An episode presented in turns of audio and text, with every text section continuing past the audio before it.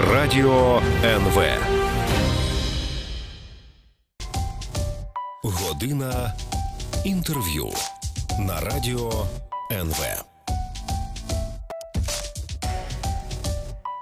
Час відповідати. Вітаю, так, це програма «Час відповідати». Мене звуть Валерій Калниш. Мій гість сьогодні Ігор Попов, експерт з питань антикорупційної політики, державного управління, консультант виборчих та інформаційних кампаній Українського інституту майбутнього, колишній народний депутат, а також свого часу заступник голови секретаріату президенту, представник президента у Верховній Раді. Вітаю. Добрий вечір. Багато на сьогодні подій у нас дуже. А це я кажу для тих слухачів, які будуть слухати цю програму у запису. Ми розмовляємо одинадцятого лютого. В цей день відбулася відставка голови Офісу президента Андрія Богдана, призначення нового керівника Офісу Андрія Єрмака. Вийшло інтерв'ю Володимира Зеленського, президента України, в інформаційній агенції «Інтерфакс Україна». А тож про все це ми і поговоримо. Перше питання, воно ну, так, на поверхні. Як вважаєте, чому Володимир Зеленський змінив Богдана на Єрмака? Ну, мабуть, ми заходимо в новий етап роботи цієї влади. І дійсно це важлива подія. Андрій Богдан перші шість місяців після обрання Зеленського фактично був віцепрезидентом України. Тобто він був другим після президента, він вирішував всі питання, поступово його впливи спадали, але він створив владу Зеленського, він був її архітектором. Він зробив всі ці перезавантаження, він придумав всі юридичні схеми і механізми. Він провів співбесіду з більшістю ключових посадовців і завів їх за руку в перший кабінет. Але ця система, як ми бачимо, не стала ефективною, а сам Богдан перестав вирішувати найбільші проблеми в державі. І тому, мабуть, Зеленському потрібна інша людина і, можливо, навіть інша архітектура його влади. А, тобто необхідності саме в цьому архітекторі вже немає. І, можливо, немає в великій частині тієї е, споруди, яку він побудував. Тобто, наспра- насправді, результати незадовільні. Ми бачимо по економіці, там у нас провалюється індустріальне виробництво, у нас немає результатів по боротьбі з корупцією, у нас є загрози в фінансовій частині, у нас пробуксовує після турборежиму парламент, а за всі ці напрямки свого часу відповідав Андрій Богдан. Як вважаєте, чи не нажив собі Володимир Зеленський ворога в особі Андрія Богдана? Тому що ну, ми Богдана не бачили десь з грудня минулого року. Він не поїхав до Давосу, він перестав з'являтися в такому публічному просторі. Чи не стане він ворогом Зеленському, якому може, ну, не то, що дуже зашкодити, але розповісти про нього щось таке, що може змінити думку тієї більшості українців, які довіряють українському президенту? А це виклик для будь-якого правителя, в тому числі для будь-якого президента України, звільняти особу, яка була дуже близько. І саме тому ці звільнення затягуються, і саме тому під кожне звільнення вибудовується схема гарантій стримування противаг. Тобто, коли звільняють настільки обізнану людину, то або на неї треба мати таку папку і зразу сказати, що папка буде в сейфі до того часу, поки ти будеш мовчати. Ну, або ж тоді заключати якусь джентльменську угоду. Я думаю, що якась розмова була і тут. І я не думаю, що є якісь ризики. Більше того, я мало знаю особисто Андрія Йосиповича, хоча там кілька разів в житті його зустрічав. З тих характеристик, які йому дають, він навряд чи буде будувати якісь нові великі плани, помсти свого політичного проєкту. Він все-таки сибарит. І я думаю, що він вибере комфортний для себе стиль життя, жити тим життям, яке йому подобається, замість того, щоб займатися голлівудською помстою, чи там, як граф Монте-Крісто, сидіти десь на острові і роками плести плани великої помсти. Я вже згадав про інтерв'ю, яке Володимир Зеленський дав «Інтерфакс Україна» Олександру Мартиненко під час своєї робочої поїздки до Львова, до Львівської області. Так ось там, ну, по-перше, ви вважаєте те, що саме сьогодні з'явилось і інтерв'ю, і відбулася відставка, призначення. Це співпадіння, чи це були такі якісь, ну, такі кроки, такі сознательні, скажімо так? Я вважаю, що це також є індикатором того, що президент Зеленський переходить до нового етапу свого управління. І перший етап – це, я б назвав таким мемом «Любі друзі». Угу. Тобто це коли найближче оточення складають люди, які допомогли зробити тебе президентом. Ти їм вдячний, вони приходять до тебе з проханнями, ти ці прохання задовольняєш, дослухаєшся їх порад, але на певному етапі вони вже дістають, можна сказати, тому що, ну окей, коли до тебе без стука заходять люди, яких, яких ти знаєш двадцять років, і з яким ви разом починали бізнес, прийшли багато проблем, і є довіра. І ці люди тебе хлопають по плечу, називають на «ти» і ставлять якісь питання. Але коли люди, які примкнули до твоєї команди там, за кілька місяців до виборів, так вони зробили великі внески в твою перемогу, але коли вони себе так ведуть, то, можливо, першій особі це починає набридати. І ми це бачили фактично в кожного з українських президентів, коли якраз в періоді шість-дев'ять місяців після перемоги проходила ротація найближчого оточення. Ну, і перше, це, інші це люди. Ющенка, по-перше. Ну, любі і, друзі, і, термін і, з'явився якраз у дві тисячі п'ятому році. І, так? і відставка, перша відставка Юлії Тимошенко, вона десь була у вересні, якщо я правильно все пригадую. Десь так само через дев'ять місяців після призначення. Тобто це якраз той психологічний момент, коли треба викликати оточення і сказати, що я віддячив вам за допомогу на виборах, але зараз я хочу, щоб мої накази, розпорядження виконували, не задумуючись і не говорячи про свою думку. Тобто тоді набирається нова команда, яка вже не скаже, що ти ж нам щось винен. Угу. Навпаки, це люди, які будуть людьми президента. Але мені здавалося, що саме, знаєте, я бачив сьогодні, точніше, вже починаючи з десятого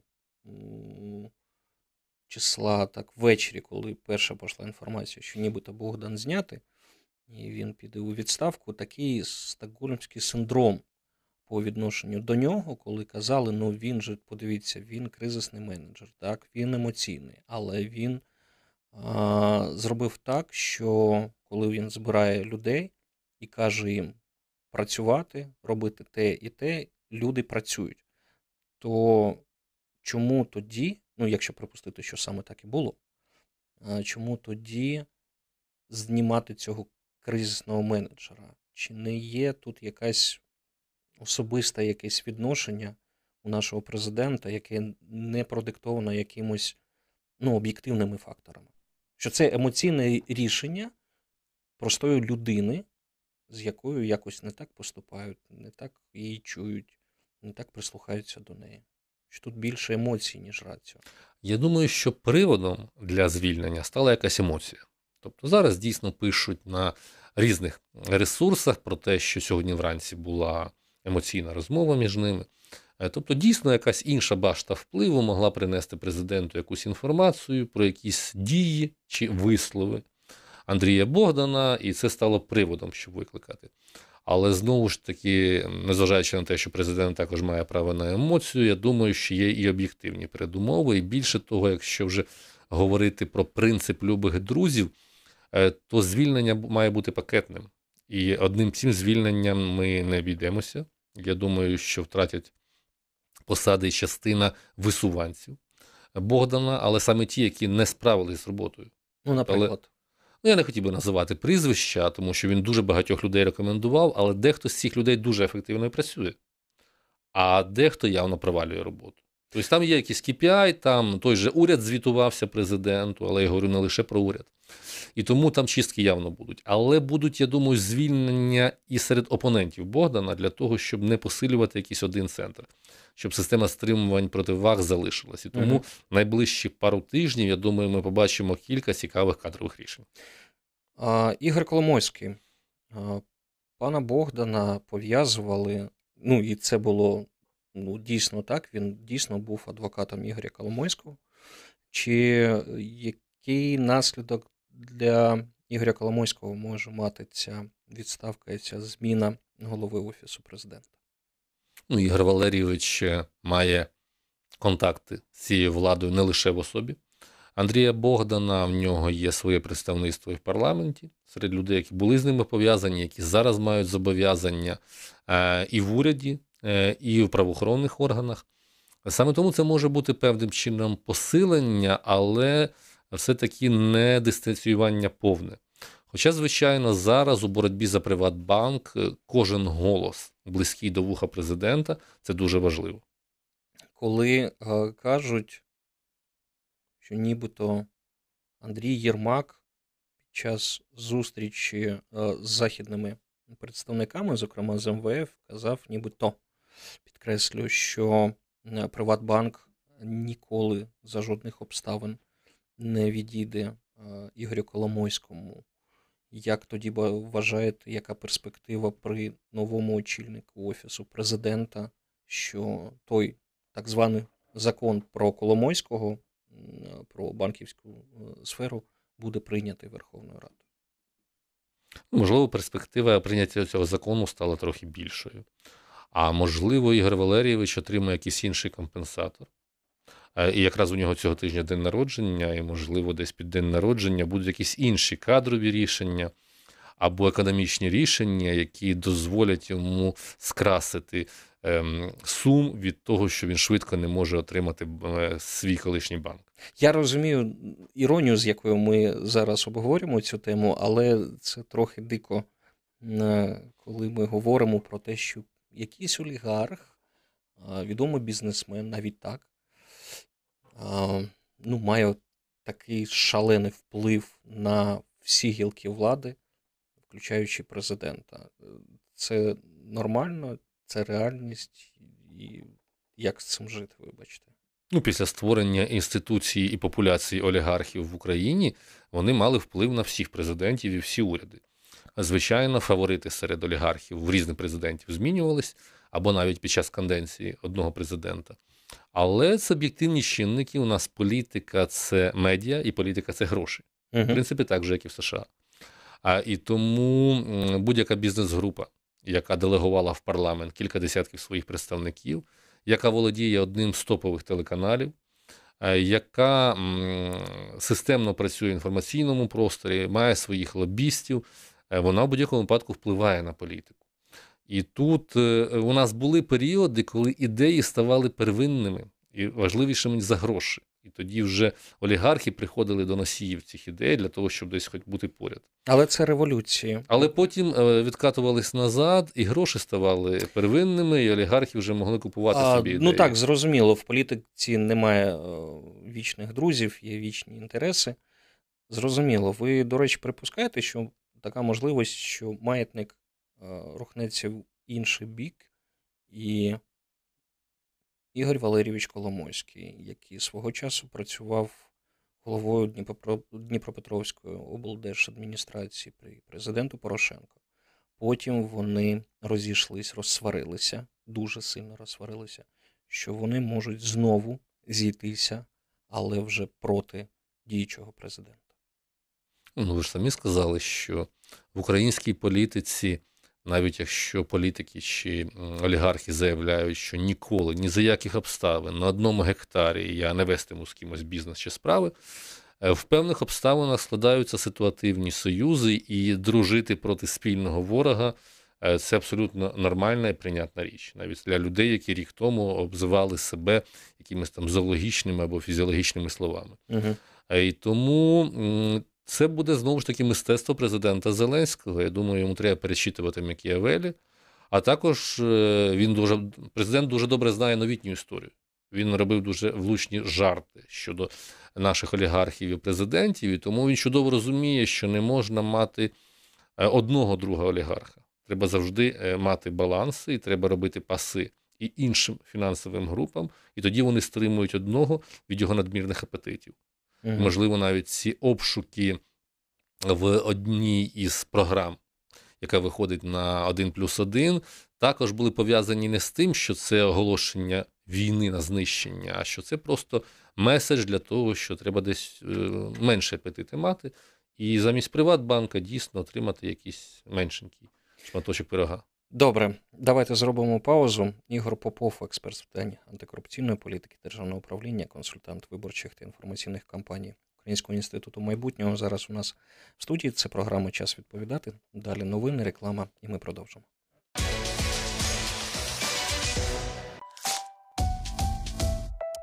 «Час відповідати» на Радіо ен ве. Продовжуємо програму «Час відповідати». Ігор Попов у нас в студії. Говоримо про подію сьогоднішнього дня, відставку Андрія Богдана. Про призначення Андрія Єрмака ми ще поговоримо. Буквально пара питань уточнюючих. А ще у серпні з'явилася інформація, що нібито Білий Дім не запрошує Зеленського саме через те, що керівником його офісу є Андрій Богдан. А потім Офіс президента спростовував цю заяву, казав, що ні, ви скоро почуєте про дату візита Володимира Зеленського в Білий Дім. Так ми не почули і досі. Як вважаєте, зовнішній фактор повпливав на відставку Богдана, чи про нього взагалі ніхто не думав? Він, він не був вирішальним, я так вважаю. Дійсно, не лише інформація з Вашингтона, але й з Європи. Лунала критика ще навіть до призначення Андрія Богдана главою адміністрації про те, що в деяких західних столицях вважають це недоцільним. І тут, я думаю, причина в економічній конкуренції, тому що західні бізнес-групи бачили Коломойського своїм головним конкурентом в боротьбі за активи в Україні, і тому не хотіли бачити людину, яка мала історію близьких стосунків з Коломойським, настільки високо в українській ієрархії.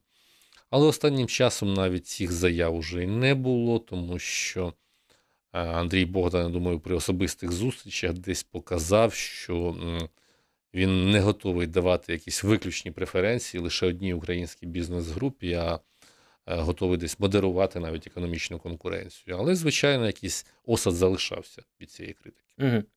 А з інтерв'ю «Інтерфаксу» я хотів би процитувати ще одну цитату Володимира Зеленського.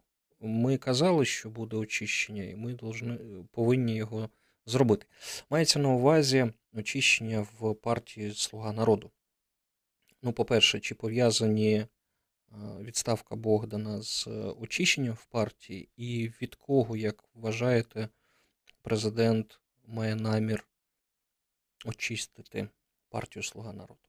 Ми навіть не знаємо, чи був Андрій Богдан членом партії, я сумніваюся. Здається, мені не був. Там, по-моєму, п'ятсот членів всього. А більше того, до цього часу от я не бачив інформації, з яким формулюванням він подавав заяву. Тому mm-hmm. що ми говоримо відставка, але відставка – це має виключні м, причини, які передбачені законом про державну ну, службу. Ну і цікаво, чи це дійсно та заява, яку нібито всі е, представники Офісу президента написали, коли влаштовувались на роботу, чи це е, був міф, те, що у президента в сейфі лежить там кіпа цих заяв з відкритою датою. Ну, це теж питання. Хоча мені здається, це моє припущення, за власним бажанням. Звичайно, тому що інакше було б інше формулювання указу, тоді було б задовольнити відставку. Угу. А так, прошу звільнити мене за власним бажанням. Щодо того, кого ще будуть виганяти. Звичайно, за цей період президент побачив, що не всі його кадри, які він призначив, чи кадри, які були обрані до Верховної Ради, вони поділяють його бачення майбутнього України.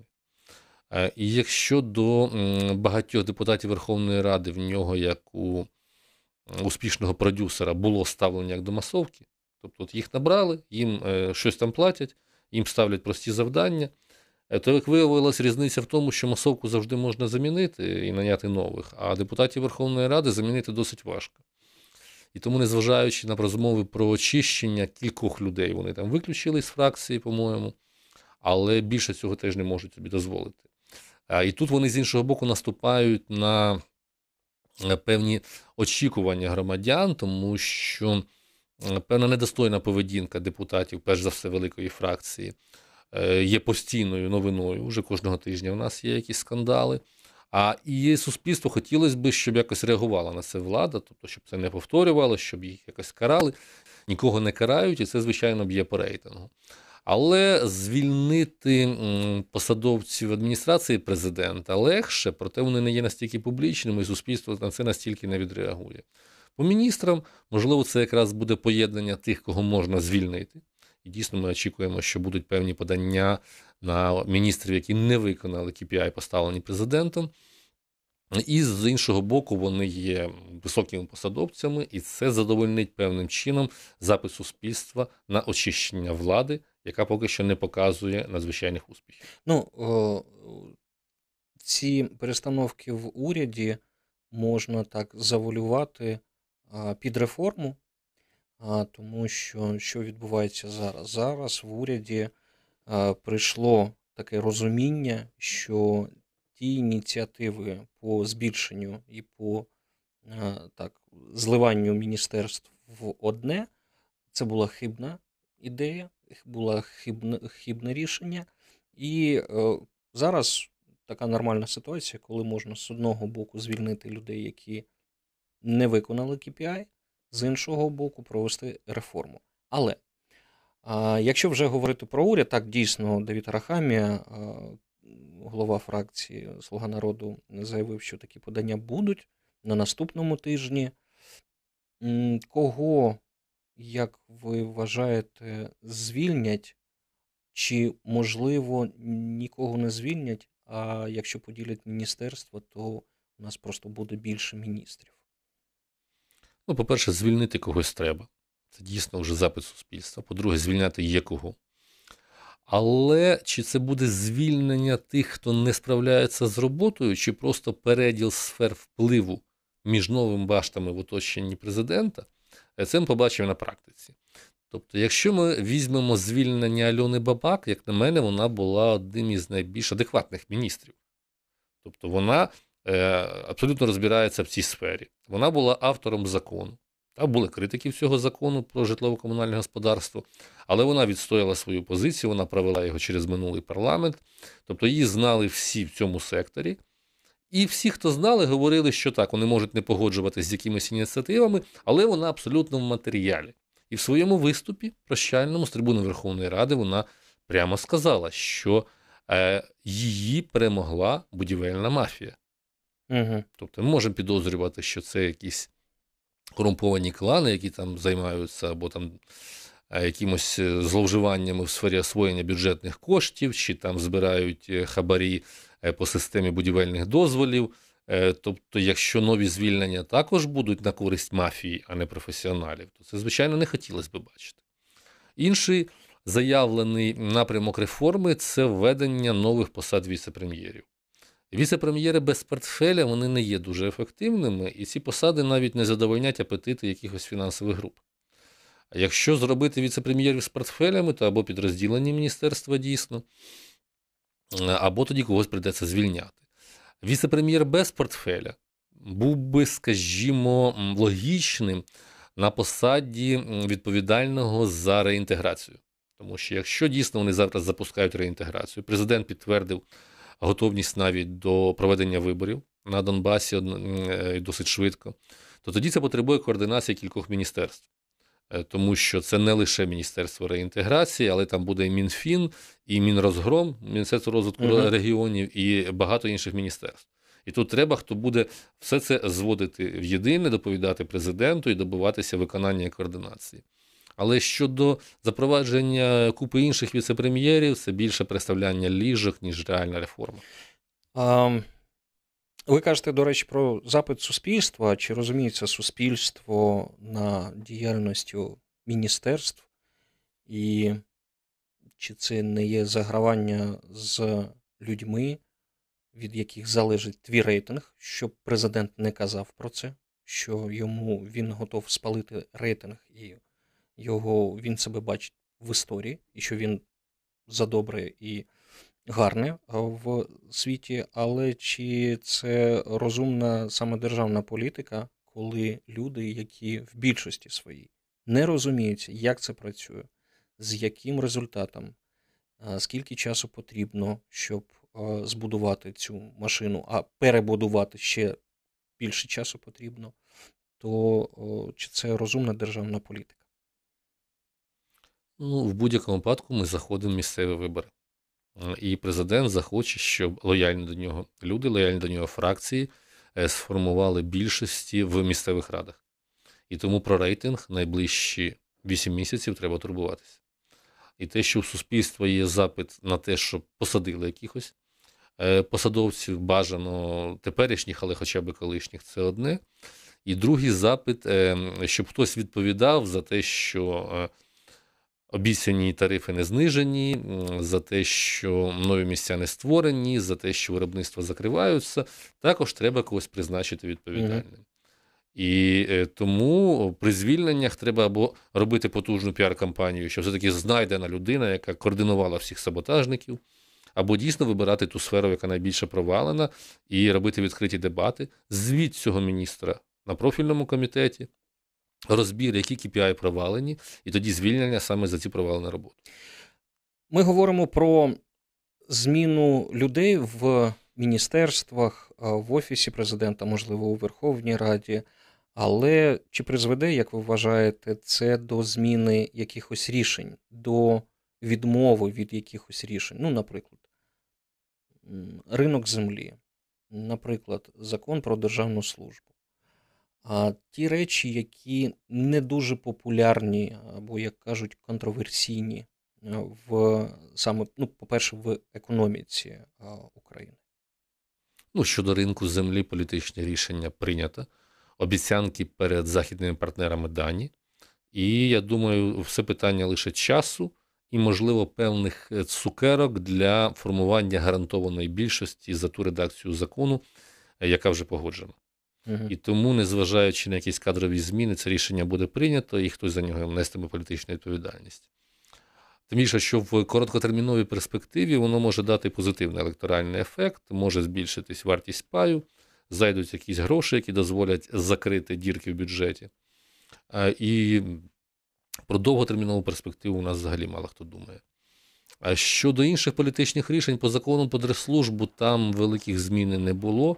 Там спростили процедури звільнення, дали більше повноважень керівникам, але справжня реформа не почалася, скорочення немає, функціональних обстежень немає. І більше того, всі ці зміни, вони дещо більше привели до хаосу, ніж до порядку. І зараз почали займатися і вирішувати проблему надмірних зарплат і премій, але знову ж таки вона ще до кінця не вирішена. Тобто ви не бачите, які саме політики можна змінити, я маю на увазі, з приходом нових людей, бо якщо ми, логіка така, якщо ми когось знімаємо, ми знімаємо його за якусь неадекватну роботу. Якщо ми їх знімаємо, але при тому нічого не міняємо, тоді це якась інша логіка, не державницька, вибачте на слові. Це тоді є логіка випускання пара. Ну так. Саме Але е, дійсно, що треба змінювати? Треба наводити порядок на митниці, тобто у нас явно недобір, що вже б'є по державному бюджету. А треба щось робити із фінансовою системою, з облігаціями, які будуються в піраміду, е, яка десь може обвалитися, і це буде занадто серйозним ударом. А треба щось робити з газом, тобто не будувати якісь нові е, теми чи схеми, а все-таки робити реальні кроки, які хоч трохи будуть здешевляти платіжки, тим більше, що світова ціна впала вже вдвічі фактично за останній рік. а в Україні чомусь тарифи не падають. Тобто під ці завдання треба ставити людей і е, давати певні обіцянки, ставити певну програму. Якби це було, це було б взагалі е, великим проривом. Як воно буде насправді, побачимо.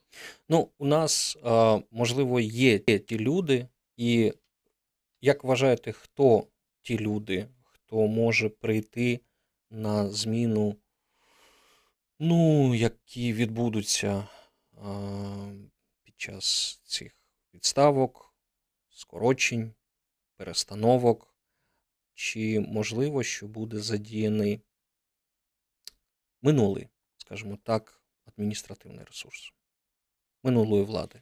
Дослідження показують, що суспільство вже дещо розчарувалося в мемі «Нові обличчя» і побачило, що нове обличчя – це не завжди покращення. Більше того, часто це профанація. Саме тому, якщо будуть залучатися не дискредитовані особи, які вже працювали в владі, в минулій, позаминулій, але не були звинувачені там якихось обіювчій корупції, там ще причетності до антигуманних дій, то я думаю, що такі особи можуть пройти і парламент, і бути схваленими суспільством. Зробимо ще одну паузу. Ігор Попов, експерт з питань антикорупційної політики, державного управління, консультант виборчих та інформаційних кампаній Українського інституту майбутнього у нас в студії. Новини і продовжимо.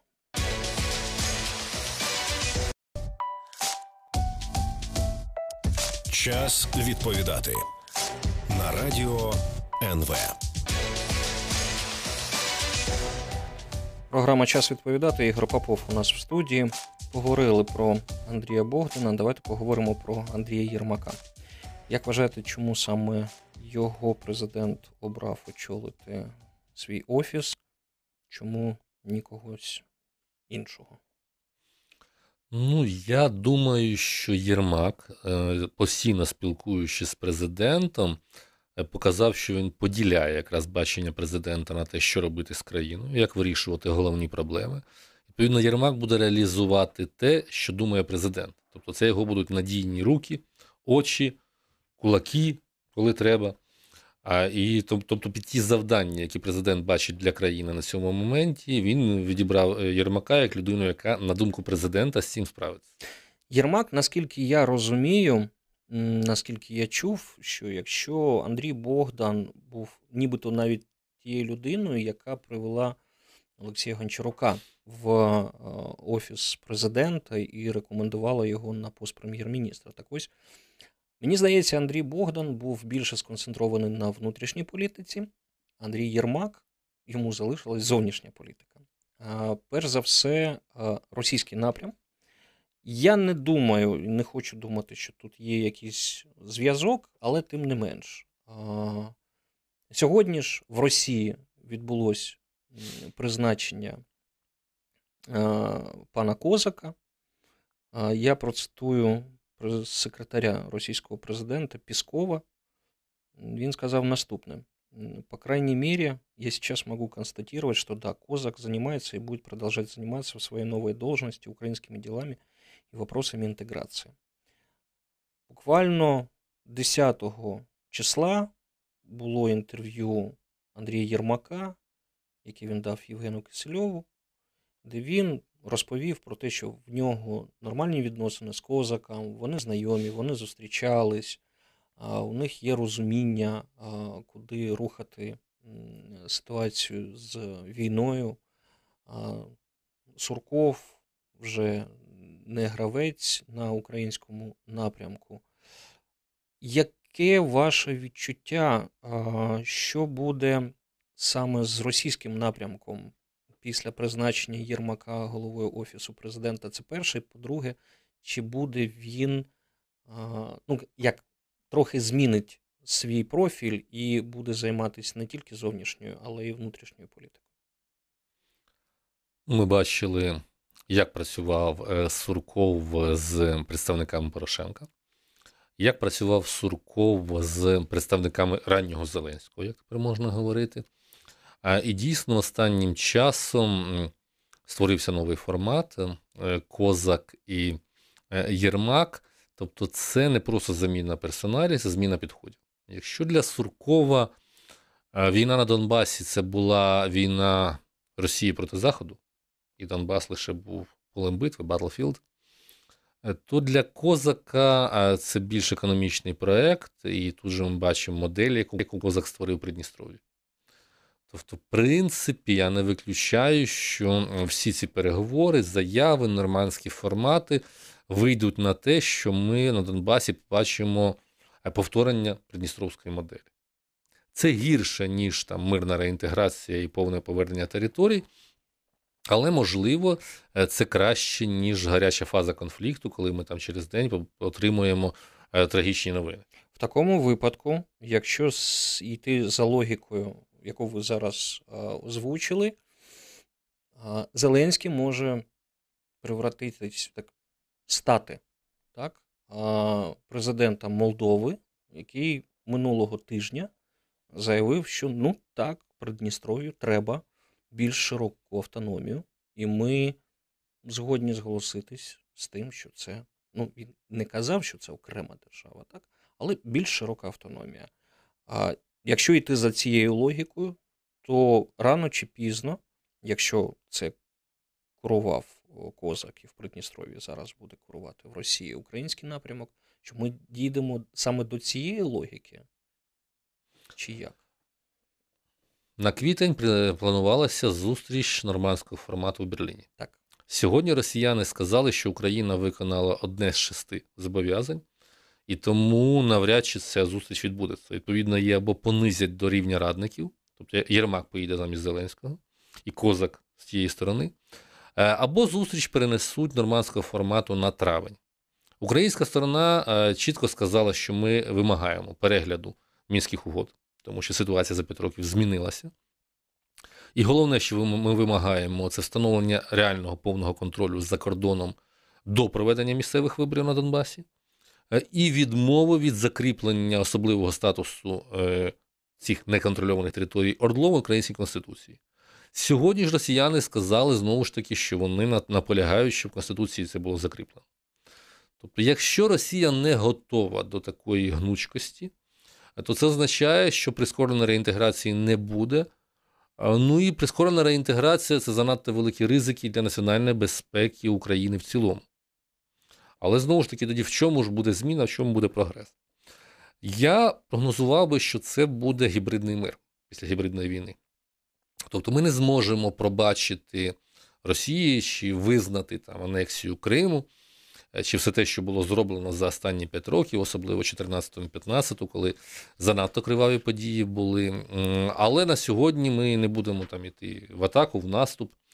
І тому першими будуть вирішені питання безпеки, розведення в більшій кількості пілотних зон і припинення вогню справжнє. Більш ліберальний режим пропуску на КПВВ. Збільшення норм на одну людину, тобто для фізичних mm-hmm. осіб, щоб там не було цих проблем.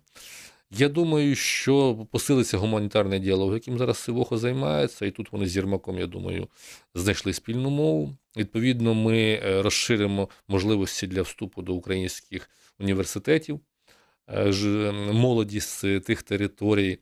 Я думаю, дійдемо до визнання певних частин документів. Ну, якщо не про освіту, то там угоди про нерухомість, інші якісь юридичні акти громадського стану. Я думаю, що на певному етапі зніметься блокада, тому що, знову ж таки, будемо чесними, в встановленні блокади були і емоційні, і безпекові моменти, але була і конкуренція між кількома олігархами. Того, який торгував з Донбасом, проти того, який не торгував. І тим більше, що все одно вугілля з копанок нам іде, але через Білорусію, через Росію, марковане російським. Тобто, можливо, це здешевить навіть ціну того вугілля, який ми звідти отримуємо.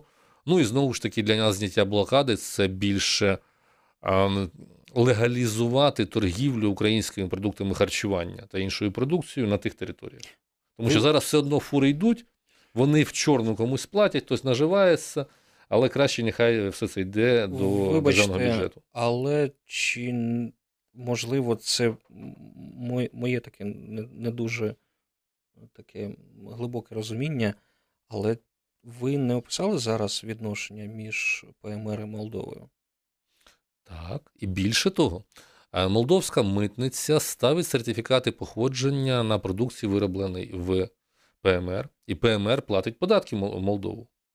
Більше того, символічними речами, як на мене, є, коли команда «Шериф» з Тірасполя виступає в Єврокубках, вона виступає під молдовським, молдовським прапором, прапором так. і з молдовським гімном. А коли «Шериф» грає домашні матчі, то туди приїжджають президент з прем'єр-міністром з Кишинева і боліють за «Шериф». Угу.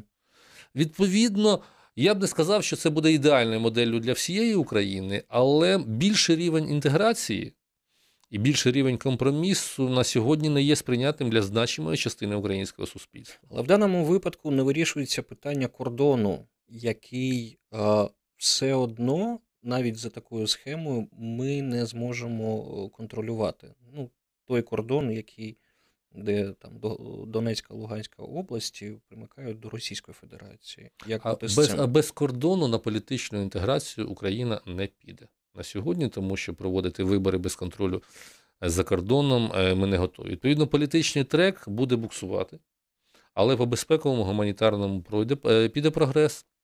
Я думаю, так само піде прогрес по двостороннім стосункам, і тут я б як модель привів грузинський досвід.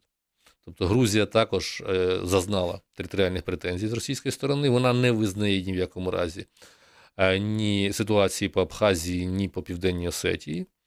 Але Грузія відновила на певному етапі і пряме авіасполучення, і продає боржомі, мандарини, вино на території Російської Федерації, це їхній традиційний ринок.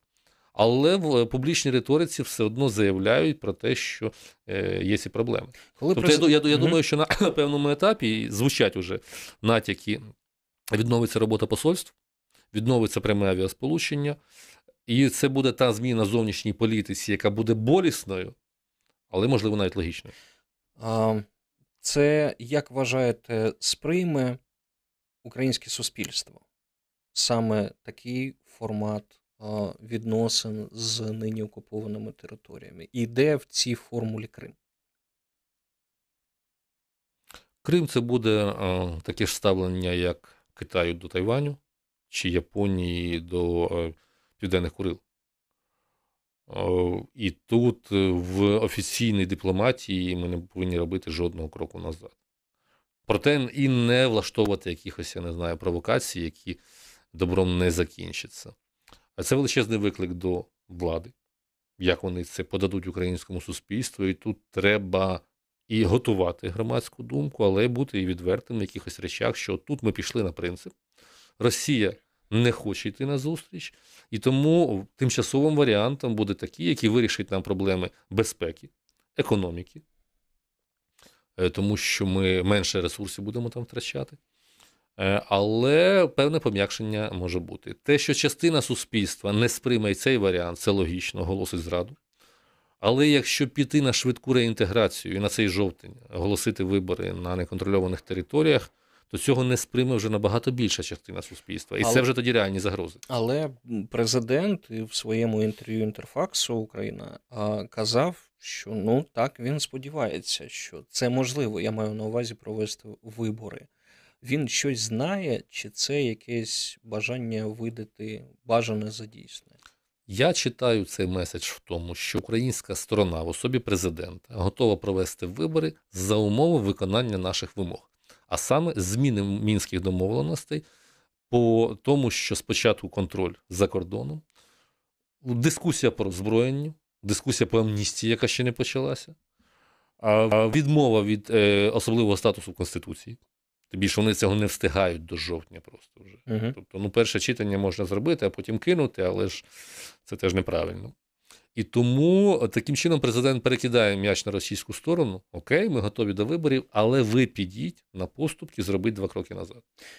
Коли президент, о, знову ж, о, про інтерв'ю, я згадаю, він там каже про те, як він спілкувався з Путіним в Парижі, і цитата ще одна.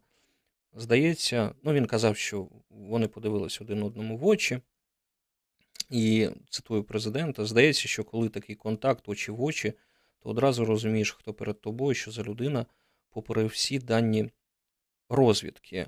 Я згадав, коли я прочитав це, я згадав, як Буш старший казав про Путіна, що він подивився в очі, в очі Путіну і побачив його душу.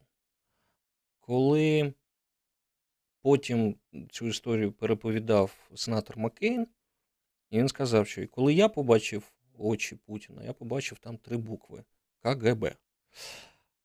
Як вважаєте, взагалі ця політика емоційна в відносинах з країною, з якою ти воюєш? Наскільки вона ефективна, наскільки вона доросла, якщо хочете? І чи дійсно можна побачити в очах Путіна якесь бажання припинити цю війну? Взагалі, чи воно там є, це бажання? Це стиль Зеленського. Він побудував не системний бізнес за західними зразками, він побудував великий, але сімейний бізнес, де він вирішував все. Тобто у нього були партнери, які давали поради, але фінальне рішення було за ним. Саме тому він звик протягом десятків років особливо їхати, особисто їхати на головні переговори, дивитися в очі і розрулювати всі проблемні питання. І тому він приніс цей стиль на політику, це логічно. І за цим же стилем працює Трамп і багато інших світових лідерів на сьогодні. Е, проте в політиці, звичайно, в Путіна набагато більше досвіду, і дійсно, і минуле спецслужб, і його стиль роботи. Тобто він же ж не читає з екрана, він читає лише роздруківки, mm-hmm. він читає товсті книги, тобто це специфічна людина. Я сподіваюся, що українська розвідка надала президенту України повний психологічний портрет і підготувала до цієї зустрічі. Проте сподіватися переграти Путіна в, на особистій зустрічі – це маловірогідно. І тому зустрічатися треба, але тримати дистанцію і правильно готуватися. І тоді в мільйон перший раз я спитаю, а що в такому випадку може змусити російського очільника відійти від Донбасу, забрати своїх вояків, контрактників або тих, хто там проходить практику, і полишити нас у спокої, залишити нас у спокої? Ну, залишити в спокої – це е, хотілося б, проте маловірогідно, тому що і не лише для Росії, а й для кількох інших світових гравців мати е, managing conflict, керований конфлікт, який заморожується, але який завжди при нагоді mm-hmm. можна розморозити. Це завжди нормальний інструмент, і вони працюють і в інших регіонах, ці заморожені конфлікти. Інтереси Росії частково ми розуміємо, що тактичний інтерес – це пом'якшення санкцій, і це вже пішло. Ми бачимо парламентська асамблея Ради Європи, і українська сторона підіграла, на півроку полишила поле бою, сформувала слабку делегацію, і тому там Росія вже відіграла свої політичні позиції. Ми розуміємо, що Росія завжди добивалася, щоб Україна залишилась, якщо не в зоні виключних економічних безпекових інтересів, то хоча б нейтральною. Тобто отримати гарантії від Заходу, не розміщення тут будь-яких військових контингентів баз. Дякую. Дякую, що знайшли час. Ігор Попов, експерт з питань антикорупційної політики, державного управління, консультант виборчих та інформаційних кампаній Українського інституту майбутнього, а також Також колишній народний депутат та заступник голови секретаріату президента був в студії. Це була програма «Час відповідати». Радіо ен ве.